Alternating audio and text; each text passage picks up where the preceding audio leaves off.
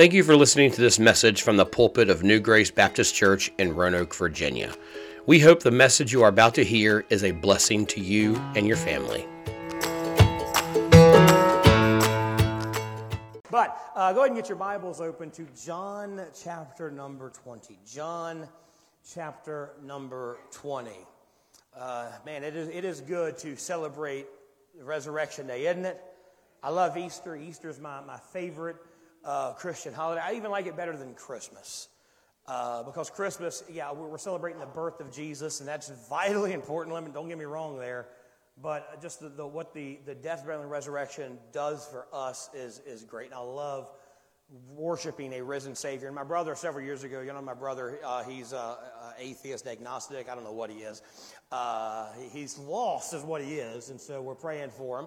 And uh, he's bedridden right now, so do pray for him. And he may be watching. And if he is watching, it's time to get saved, Bryson. Uh, but anyway, uh, so he's, he, uh, he asked me several years ago, he says, How come everybody puts uh, he is risen uh, instead of he has risen? Uh, you know, like Pat, because he's an English major. I'm like, because he, he, he, yes, he had, you know, Lazarus, you can say about Lazarus, Lazarus has risen.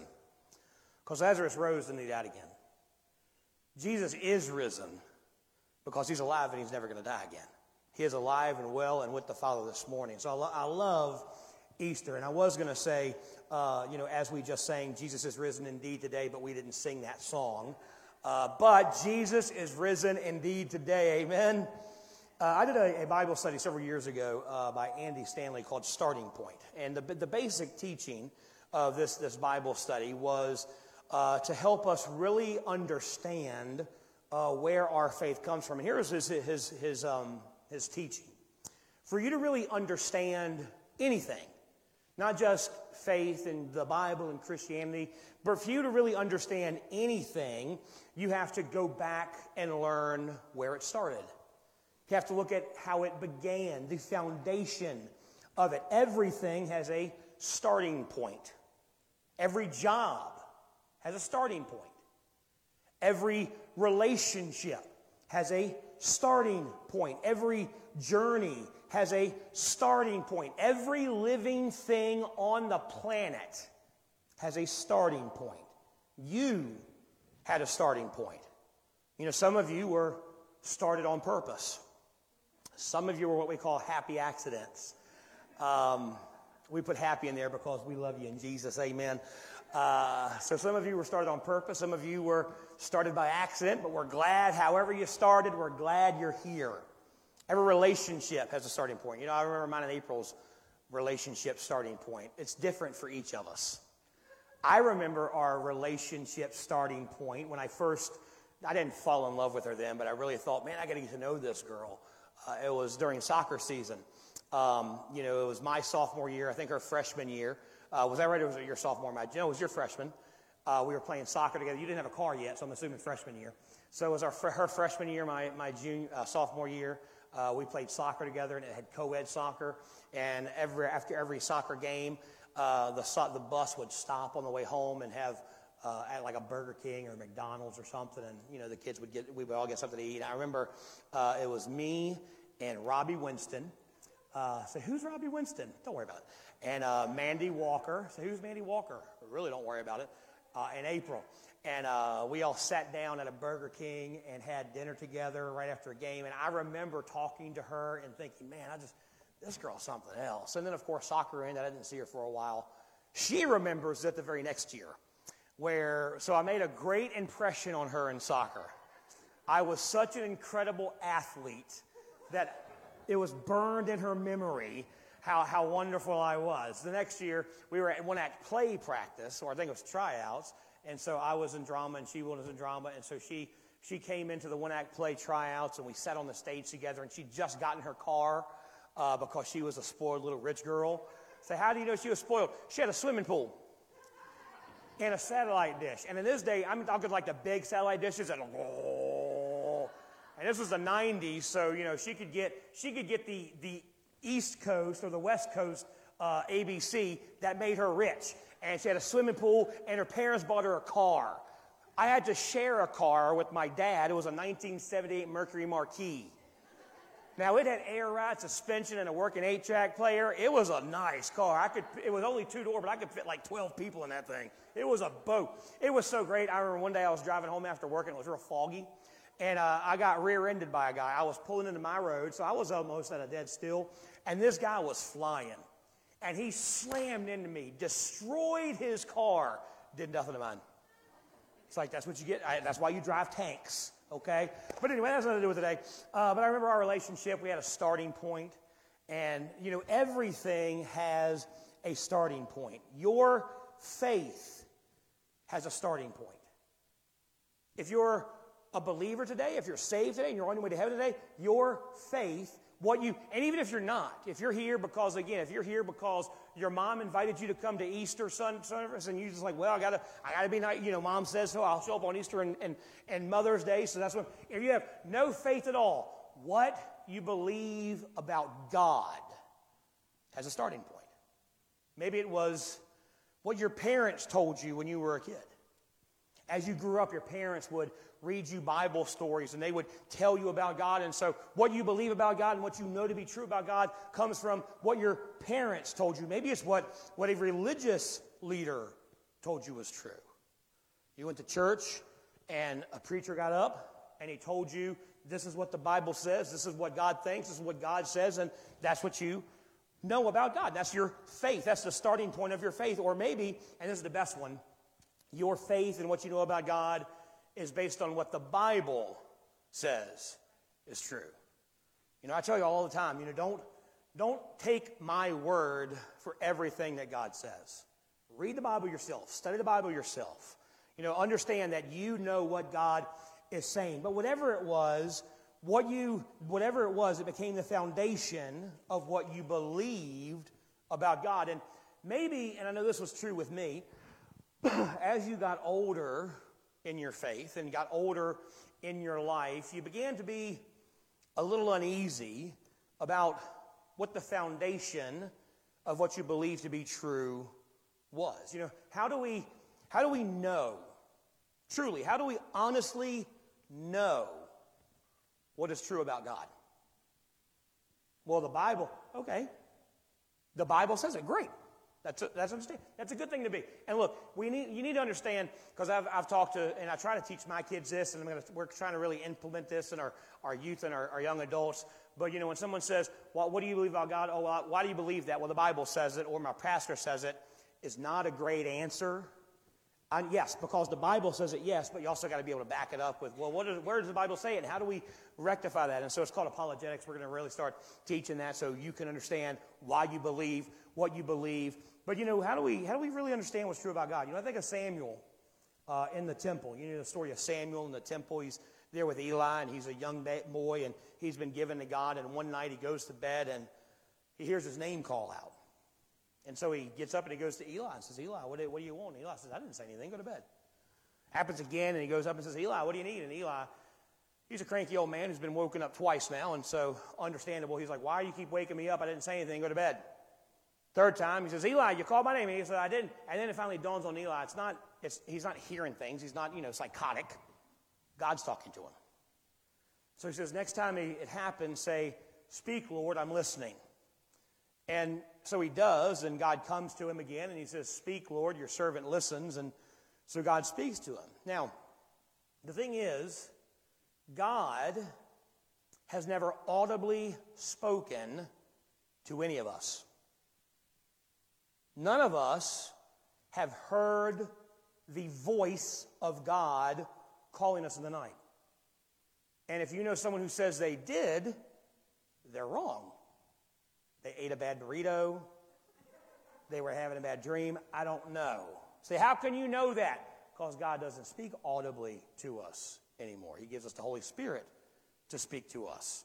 So, how do we it, no, look, it'd be great. I, I look at people in the Old Testament and I kind of envy them. I envy Abraham being able to sit down and have a meal with God. I envy Moses being able to spend 40 days in the presence of God and talking audibly to God. We don't have that. It'd be great if every morning when you woke up, God met you over coffee and said, okay, here's what you did wrong yesterday.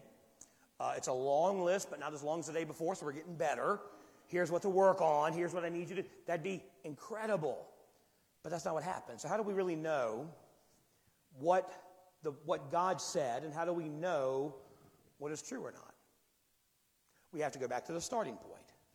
And that's what we've been doing on this, this road to Easter journey we've been taking on. We've been seeing the roads that Jesus had took on his way to the cross and the resurrection. We've been looking at what Jesus is, is teaching us on these journeys and what it means for us today. Now, the good news is that if you are here this morning and maybe you've never accepted Christ as your Savior, or maybe you have and you've been saved for several years or a few years, but you, you kind of have some doubt in what the Bible says about God. Because look, we live in a very skeptical society today. I really fear for it. That's what we really got to teach our children the basics of the Bible and the foundational truth of the Bible. And this is what the Bible says, and this is why we believe it, and this is how we prove that the Bible is true, and this is how we know we can believe the Bible. Because they get taught all kinds of other things that contradict the teachings of the Bible. And so they kind of, well, well, the Bible says this, and the preacher says this, but, you know, my YouTube creator says this, or the Twitter guy I follow says this, or the TikTok, and look, don't, don't, anyway. Uh, or my teachers say this, or society says this, so what do I believe? So we got to understand how to believe what God says. But the good news is, doubt about who Jesus is is not uncommon. You know, Peter struggled with doubt about who Jesus was. You know, Peter, he was one of the first apostles to give up everything to follow Jesus. Gave up his fishing business, gave up, left his family, left everything. Left his wife, left his mother in law, not a big deal, uh, but left all of them. Uh, and maybe that's why he left because his mother in law lived with him. That's probably why he left his wife. Uh, but anyway, he, uh, just saying, April. Um, but so, you know, he left everything to follow Jesus. Uh, he, had, he had a lot of people come to follow Jesus and become followers of Christ because of Peter. He, he is the one who he says he's willing to lay down his life for Jesus. And in the garden, he kind of proves it because in the garden, when these trained temple guards show up to, to arrest Jesus, he's the only one swinging a sword. Nobody else. And look, he's not a good, he's not a swordsman. Well, how do you know? Because he's aiming for head and hitting ears. And so he's not great with the sword. He's not a fighter, but he's willing to fight these trained guards to defend Jesus. But then we see him at the trial of Jesus. Somebody comes up to him and says, Aren't you a follower of his? And no, I don't know who he is. Second time, Aren't, are you sure? I'm pretty sure I saw you following him or teaching with him or, or help. No, I don't, I, don't, I don't know that guy, Jesus. And then a third time, and he says he gets so, so scared and he, he curses and swears and then says, I don't know the man. That's a long way from, I'm going to cut off this guy's head to protect him, to, I don't know that guy. He goes out and he, he weeps bitterly. You know, and then, of course, Jesus dies, and Peter's confused. Because Jesus wasn't, in his opinion, in his mind, Jesus wasn't supposed to die. He was coming to set up his kingdom. He was supposed to come into Jerusalem as a conquering king, destroy the Roman government, overthrow the Jewish religious leaders, and set up his kingdom and his throne with Peter helping rule the kingdom of God. But Jesus died. How could, how could God uh, allow this? Why would a, a loving God have Peter give up everything to follow Jesus for three years and then just end it. Take him away. Leave him alone to carry on. Everything changed for Peter on resurrection morning. Let's look at uh, John chapter 20. We'll start reading verse number 1. Bible says the first day of the week, Come, and again, the first day of the week in this, te- in this time was Sunday. Sunday was the first day of the week, not Monday, Like, well, Monday's the first day. No, it ain't. Sunday's the first day. So on the first day of the week cometh Mary Magdalene early, when it was yet dark, unto the sepulchre, and seeing the stone taken away from the sepulchre, she runneth and cometh to and come to Simon Peter and the other disciple whom Jesus loved, that's John, and saith unto them, They have taken away the Lord out of the sepulchre, and we know not where they had laid him. Peter therefore went forth and the other disciple and came to the sepulchre, and they ran both together, and the other disciple did outrun Peter. Now remember, the other who's the other apostle? John. Who's writing this book? John. John put a dig in there to Peter. I'm faster than you, ha ha. I just think that's so funny. like Peter was slow.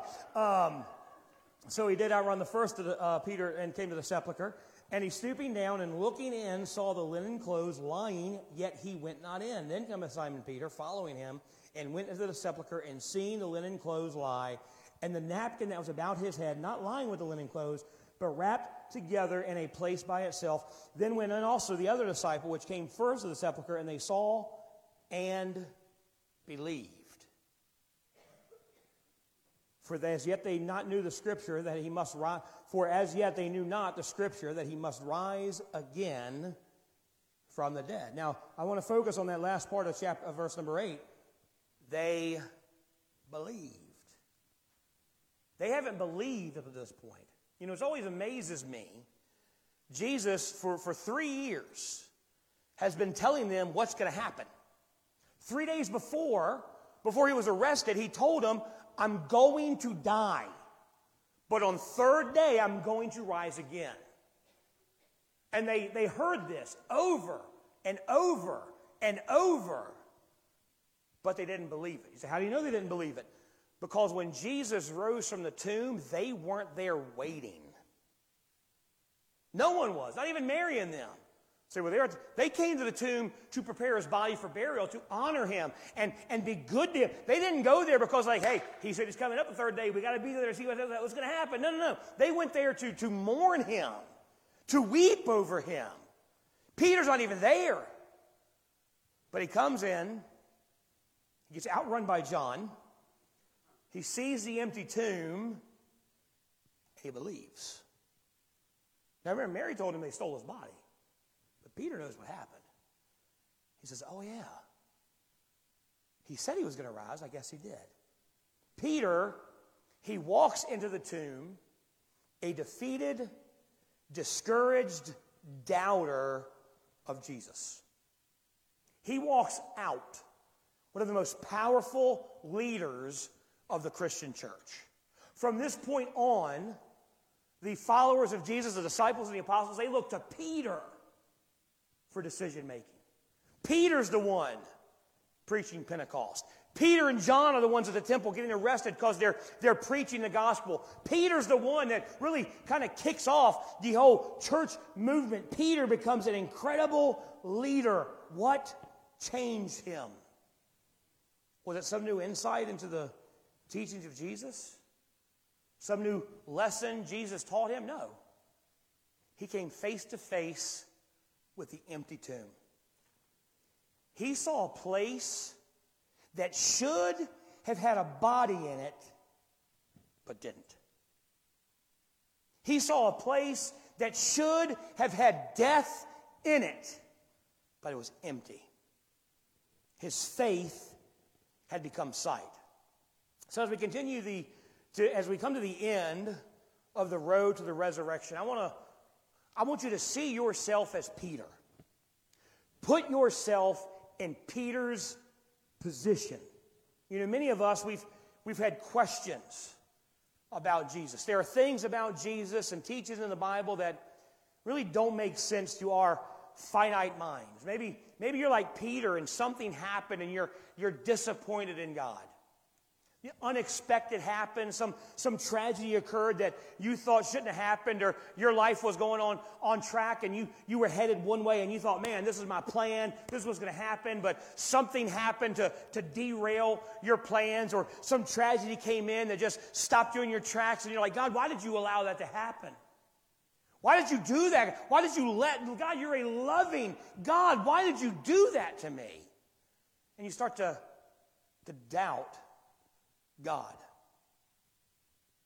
You know, maybe you're like Peter, and Peter, of course, he he denied Jesus and he felt like his relationship was beyond repair. Maybe, maybe you haven't denied God, but you've, you've allowed sin into your life. You've allowed the flesh to take over. And you've, you've drifted from God so much that you look at your life and you think, God, there's, there's no way you can use me. Lord, I've, I've just, I've done too much. I've gone too far. There's no way I can be useful.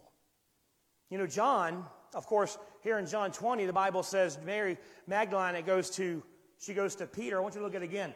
Uh, then she runs and comes to Simon Peter. See, why'd you go to Simon Peter? Well, in, in Mark chapter 16, Jesus tells her, says, but go your, but go, the angel tells her, but go your way, tell his disciples and Peter. See, Jesus wanted to make a point to single out Peter because Peter was at the bottom. Peter felt useless and, and worthless and used. And so Jesus told Mary, says, Go find Peter and let Peter know I'm not done with him. Let Peter know that the power that rose me from the grave can redeem him and use his life for my kingdom. So I want us to experience what Peter experienced and see how that impacts us today. The first thing I want to look at is I want to look at the fact of the empty tomb. The fact that the tomb that Jesus was placed in that Sunday morning, the fact that the tomb was empty, is a well established fact. There is no one that doubts that Jesus, that his tomb was empty. No one denies it. Skeptics believe and agree that his tomb was empty. Historians who aren't even uh, religious scholars, they believe and agree his tomb was empty. And of course, we as believers, we believe and know his tomb was to be empty. We, everyone knows the tomb of Jesus was empty that Easter morning. The thing we disagree about is why it was empty. Why was this tomb empty? You know, every, every religious and secular scholar, they agree that a man named Jesus lived in this area in this time and was a well known and well respected teacher. They all agree he was executed by the Romans by crucifixion. They all agree that he was buried in a tomb and that three days later that tomb was empty but they, they no one disagrees with that facts, but they, they disagree with how the tomb got empty. There are three main theories I want to look at as to who, how people, how people try to explain how the tomb was empty. The first theory is someone stole the body. Even Mary Magdalene believed that. Remember, she goes to Peter and she doesn't say the Lord's risen in this account. She doesn't say, Jesus is alive. I saw it. I saw him. He's going to come get you. No, she goes to Peter and says, they stole the body. Well, who stole the body? They. Well, who's they? All right, so who do they think stole the body? Maybe it was the Romans. You know, the Romans could have stole the body. Now, remember, when you're trying to find out, you know, who did something, you got to have means, motive, and opportunity. The Romans had the means and they had the opportunity. There, there was a legion, there were 14 well trained, well armed Roman guards guarding that tomb that day. They could have stolen it. They could have rolled the stone away, stolen the body of Jesus, taken it somewhere, and done something with it. They had the opportunity, they had the means, but why would they? What's their motive? They were the ones that killed him. If you look at the story, when he was placed in the tomb, Pilate put his seal on the tomb. For them to take the body, they would have had to break, break the seal of Caesar, because it wasn't Pilate's seal, it was Caesar's seal. And if they were to break the seal of Caesar to get Jesus out, they would have been executed themselves. So, what's their motivation for stealing the body of Jesus? They just they didn't have anything. You know, why, why risk it? They had nothing to gain and everything to lose. Maybe it was the Jewish leaders. Now, they had motivation. They knew that Jesus had taught that he was going to rise three days later. That's why they wanted the guards put there in the first place, because they were afraid that the apostles would come and steal the body. So they had the guards put there. So their motivation was hey, we got to steal this body so that when the disciples try to say he's risen from the dead, we can show them the body and say, ha, no, he's not. We still got him. They, they had the motive to do it, but, you know, how could they? Again, there's 14 well trained, well armed Roman guards guarding that tomb. Maybe they bribed the guards. Very possible. So maybe the Jewish leaders said, hey, where they went, they bribed the guards, says, let's just take the body. We're not going to tell anybody. But when the disciples try to say that he rose from the dead, we'll show them the proof that he's really dead. Okay, that's their motivation. Maybe they had opportunity to do it. But when the apostles started saying Jesus rose from the dead, why didn't they bring his body? Why didn't they dispute it? Why didn't they say, no, he didn't? We have his body. We stole his body. We know he's really dead. So if they were the ones that did it, why haven't they ever brought forth the evidence that he's dead? Maybe third of people that may have stolen it was maybe it was the apostles. You know, they maybe the disciples did it. They had motive. You know, they they he was their beloved teacher, and maybe they did, didn't steal him to prove the resurrection, but they wanted to steal him to honor him, to give him a proper burial. Maybe they, they wanted to say, hey, we're going to, you know, he said he's going to rise from the dead three days later. Everybody knows it, so we'll steal his body just to kind of prove that he did it. Uh, but you know what? Ha- again, motive, yes, but how? They're a bunch of cowards. Peter doesn't, you know, Peter's, again, Peter's a fighter, but he's not a good fighter. So Peter, who just goes into fighting like this, he's going to go in and take on 14 Roman guards? And then move that stone away and get on themselves. You know, they, they, they could have done it. They had the motive to do it, but they didn't have the means to do it. Also, why would they do it? You know, most people, people say this is the, the most popular one who stole the body.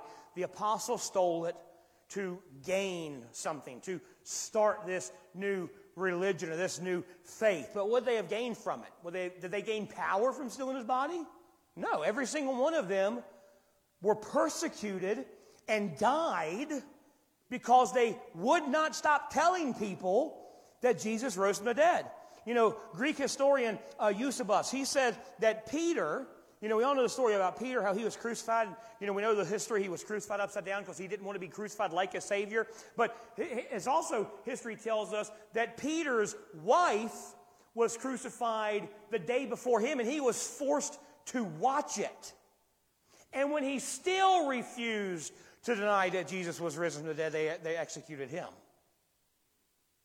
Now, look, I understand, and I, I like, I hope to say, if I'm ever in a situation where someone says, deny Jesus or I'm going to kill you, I, I, I want to say, kill me. You know, I'm going to heaven. Pull the trigger.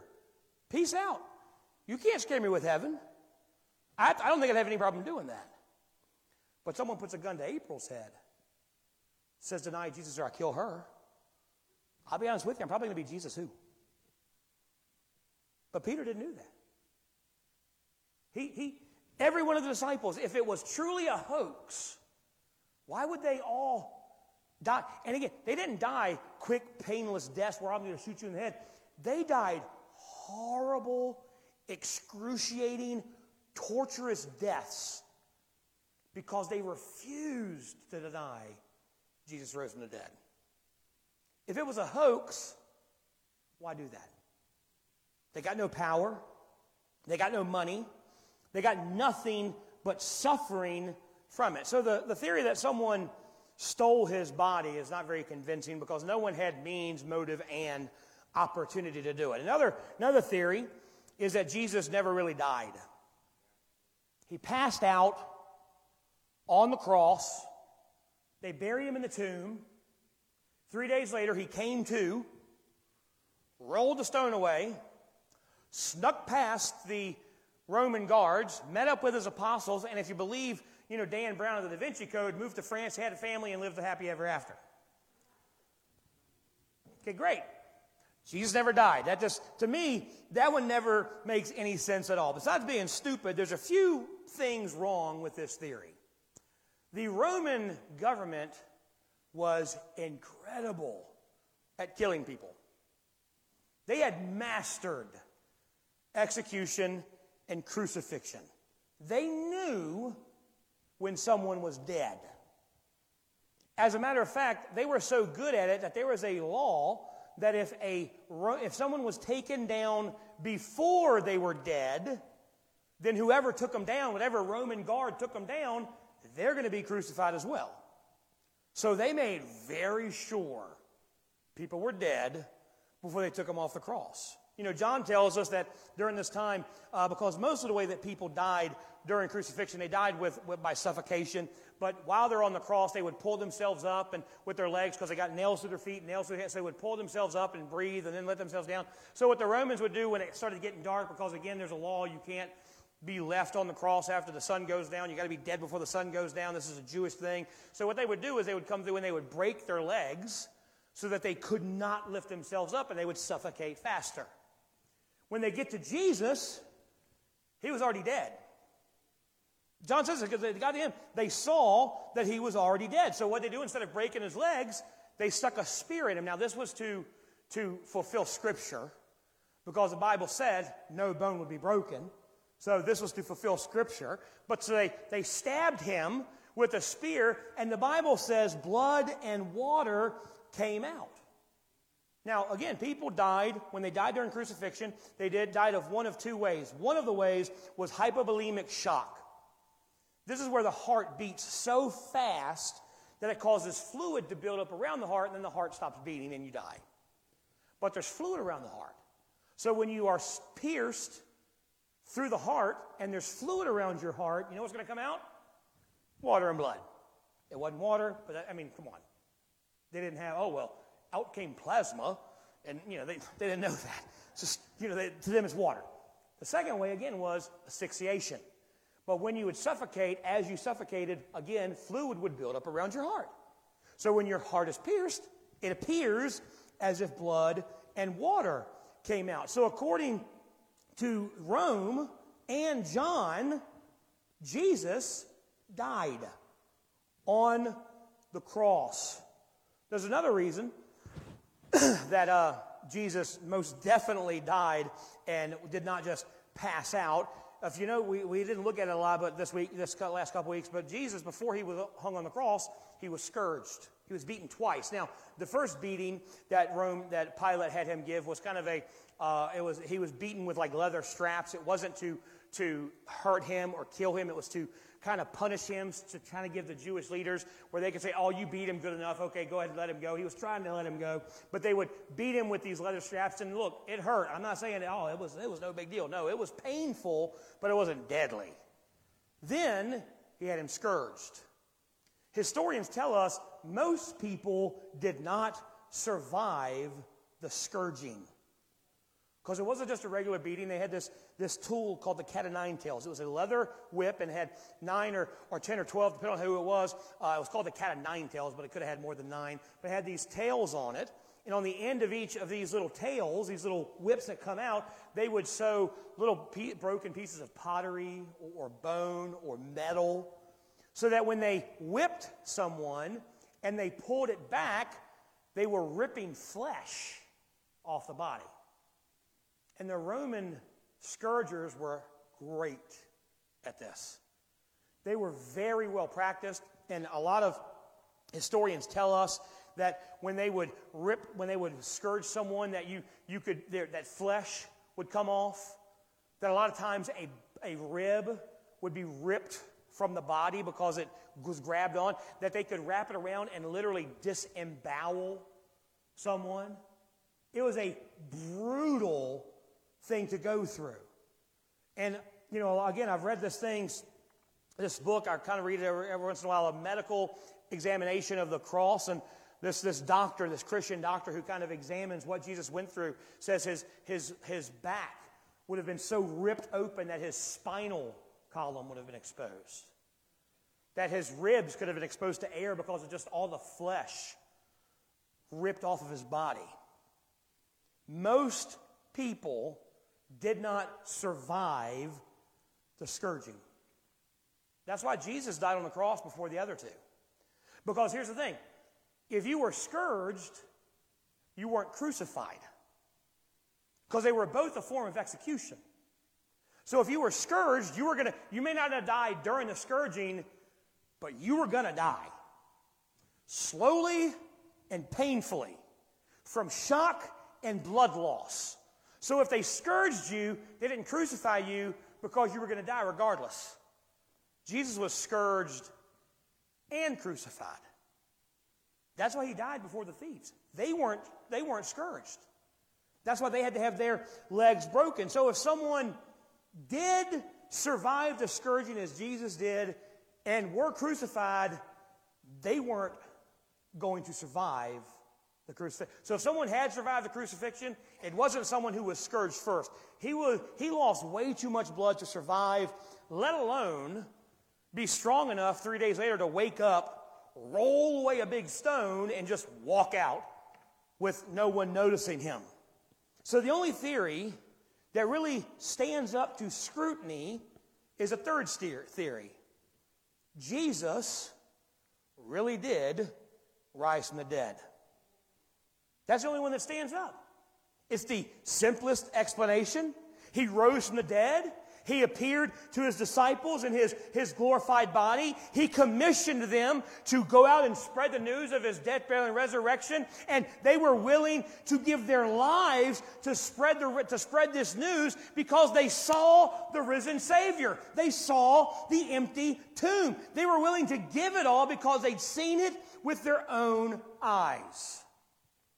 So if that's the only one that really makes sense, why don't people believe it? Wolford Pattison, he said, he's a theologian, he said, the evidence for Jesus' resurrection is so strong that no one would question it except for two things.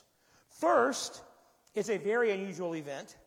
And second, if you believe it happened, you have to change the way you live. Some people just don't want to consider supernatural explanations. They just don't want to believe in miracles. They got to have everything in science and everything got to line up, and you got to have facts and all this stuff. And so they don't want to. They don't want to believe in the supernatural. If they believe that Jesus rose from the dead, then they have to believe in this miracle, and they just just refuse to believe that. But here's the thing: closing your mind off to any explanation is a definition of being closed-minded. Others, they just don't want to believe because they, they understand. If I truly believe that Jesus died on the cross and rose from the dead, then, then I have to change how I live. I have to change how I treat people. Because if Jesus really rose from the dead, that means he really is God. That means he really is Lord of everything. That means he's Lord over morality. He's Lord over salvation. He's Lord over politics. He's Lord over our relationships. He is Lord over everything. You know, Aldous Huxley, he coined the term agnostic. How many of y'all know what agnostic means? No, you don't.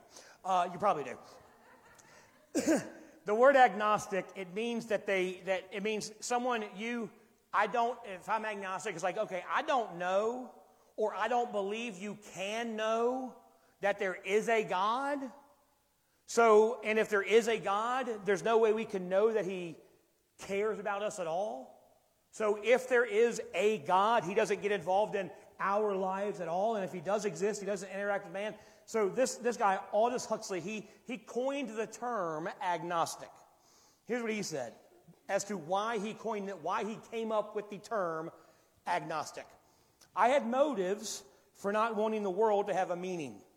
For myself, as well as for most of my com- compatriots, the philosophy of meaninglessness was a philosophy of liberation. And the liberation we sought was liberation from Christian morality. You know why he said he came up with the term agnostic? Because he didn't want to live, he, he wanted to live for himself. I wanted to have the freedom to live my life how I wanted to live, and if I believed in God, then God had the right to tell me how to live. So that's why I did it. You know, believing that Jesus raised from the dead means how you live your life has to match his teachings. Have you ever considered, personally, have you ever considered the evidence of the resurrection on, your own, on its own terms? Again, not what your preacher says or your parents always taught you. Have you ever looked at the resurrection and say, Do I truly believe that the tomb is empty? And look, if you have, if you look at it and you say, God, I've looked at all the evidence, I've looked at all the, uh, the, the other options, and God, I just, I, the only explanation is I believe you died on the cross and you rose again three days later to redeem me to God the Father. If you truly, great, that's what the gospel is. But if you do believe that, have you ever thought about how it should affect how you live? Not just, oh, well, that affects my eternity. That affects how I'm going to live later. No, no, no. That should affect how we live today. It should affect your family, your life, everything. If the resurrection is true, and history and science and the Bible says that it is, what does that mean for us today? That brings us to the second point the implications of the empty tomb. The empty tomb, the resurrection, meant three things for Peter, and it means three things for us today. Here's the first thing it meant for him. Number one, Jesus was who he said he was. Connor, next slide. Jesus was who he said he was. If Jesus really rose from the dead, and Peter knew it, and we can believe it today, if Jesus really rose from the dead, then that means he is God in the flesh. He is the Savior of mankind. And it didn't matter what Peter thought had happened. Because remember, before he gets in the empty tomb, he thinks Jesus is dead, they put his body in a grave, and everything's over, and I gave up my life for nothing, and he wasn't really who he said he was. It didn't matter what he thought had happened, his eyes proved that Jesus was God. You know, in Acts chapter 4, Peter is, is arguing with some religious leaders, and they, they keep giving reasons why they believe Jesus can't be the Messiah. And look what Peter says in, in Acts 4. It says, But Peter and John answered them, Whether it is right in the sight of God to listen to you more than God, you judge. For we cannot help but declare what we've seen and heard. You know what Peter's saying there? You got your, your degrees, you got your Bible college degrees, and you've got your certificates, and you've got your doctorates, and you, you think you know everything. I know what I saw. I know what I've experienced. I saw the empty tomb. I saw the risen Savior. So you can say what you want to say. I'm going to say what I know to be true. Before the resurrection, Peter doubted and denied. After the resurrection, he never did. He went to his death proclaiming the truth that Jesus is God in the flesh, that Jesus is the Savior of mankind. Because of the empty tomb, Peter knew Jesus was who he said he was. Because of the empty tomb, we can know Jesus is who he says he is. Second thing Peter learned because of the empty tomb, his past didn't define him. His past didn't define him. Peter, again, Peter felt he was he, he had let God down so much, he was useless. And look, we're not going to, we see it later on in different, different gospel accounts, but even after Peter saw the empty tomb, even after Jesus sent Mary to him, even after that, Peter, his disciples say, Man, what are we going to do? What are we going to do? And Peter, yes, he believed Jesus was risen from the dead. But you know what he said? I denied Jesus. I'm, I, can't, I can't do anything for him. I'm going fishing. I can't, I can't help him. I can't serve him. I can't be used by him. Y'all do what, you, y'all do what you're going to do. Y'all didn't deny him. Y'all didn't curse and swear and say he didn't, he wasn't, you didn't know him. But I'm, I'm worthless. I can't be used anymore. But after he met Jesus on the shore, everything changed. Look what he says in 1 Peter chapter 1 says, Blessed be the God and Father of our Lord Jesus Christ, who according to his abundant mercy has given us a new birth into a living hope through the resurrection from the dead and an incorruptible and undefiled inheritance that does not fade away, kept in heaven for you. Peter in 1 Peter He says, Look, because of the resurrection, we have a new birth. We have a living hope. We have a peace and an inheritance that is kept in heaven. He, the resurrection, changed how Peter saw himself. Look, your hope is in, whatever, is in whatever you think gains you acceptance with God. If you think your good works gains you acceptance with God, what happens when you fail? Because you will. No, you don't know me, Pastor. I haven't sinned in 10 years. You just did because uh, you're a liar. Uh, you're arrogant.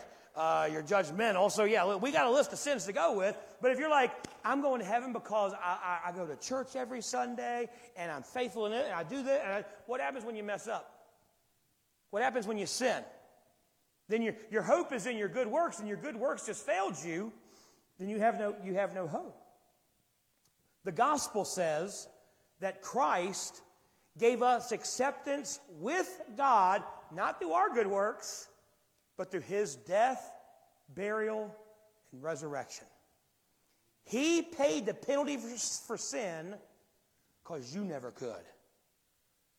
See, that's what the whole point of the Old Testament was. God said, Look, you want to you want to be reconciled with me? You want your sin to be forgiven? You want to be brought into a, a relationship with me? Great. Here's what you got to do live a perfect, sinless life. Nobody ever could. So he said, Okay, I love you so much. I'll send my, I'll become flesh. I'll live a perfect, sinless life. And then I will die for your sins. I will literally become sin so you can become the righteousness of God. See, the resurrection, He paid the penalty for your sin because you never could. And the resurrection is God declaring that He has accepted the sacrifice of Christ on the cross as payment for your sins. That's why Peter says in 1 Peter, after the resurrection, that's why Peter says, I have a new birth, I have an inheritance that is kept in heaven. It is secure through Jesus, not through me. See, your hope isn't in how well you live. Your hope is in the fact that Jesus took your place. The resurrection gives us hope that's not based on me because I'm given a new life. You know, the church should be filled and is filled with people who have, you know, terrible pasts drug addiction, adultery, time in jail, bitterness, racism, hate. But God changes them. Not because they were decent people that needed a second chance, but because they were dead and God gave them new life through the resurrection of Jesus Christ. Your past isn't outside of God's grace. You have done nothing in your life that the death, burial, and resurrection of Jesus Christ cannot erase from your record. Nothing. Your past does not define you as a believer, the resurrection defines you. Because of the empty tomb, Peter knew Jesus was who he said he was.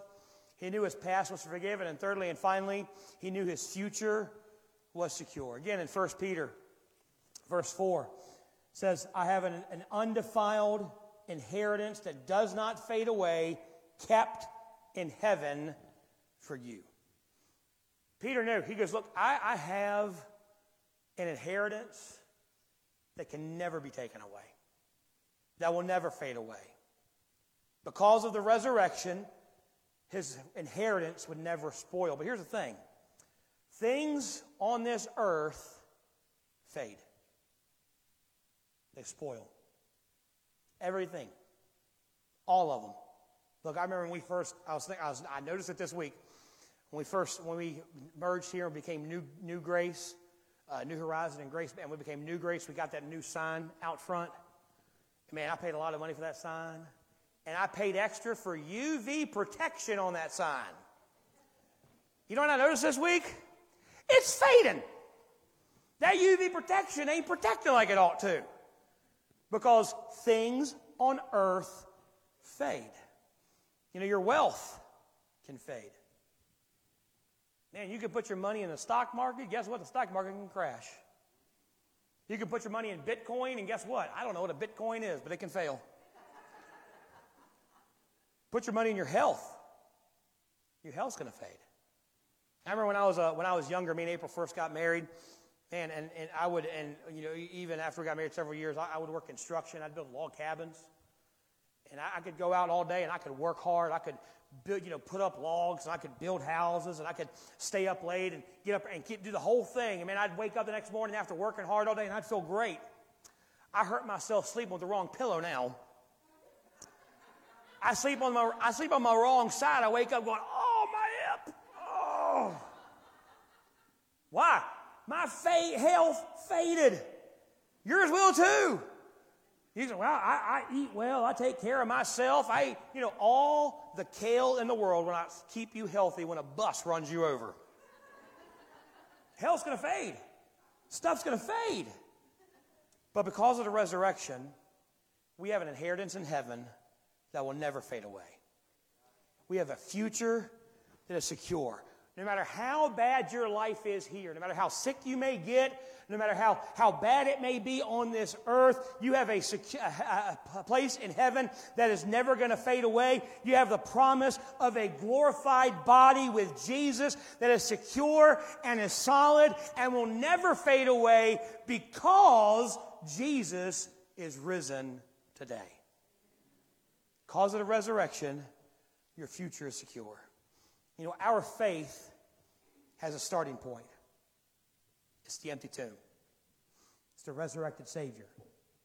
It is true and it means something for us. It means that Jesus is who he says he is. Jesus is God in the flesh. It means He did for me what I could never do. And it means He is making me into someone new and that my future is secure. See, the resurrection tells me that He's coming back to get me one day. Could be today. Wouldn't, be, wouldn't you love it if it was today, Brother McCormick? Even, even so, come, Lord Jesus. Amen. He could come right now. Well, let me finish my message first, then he can come on back.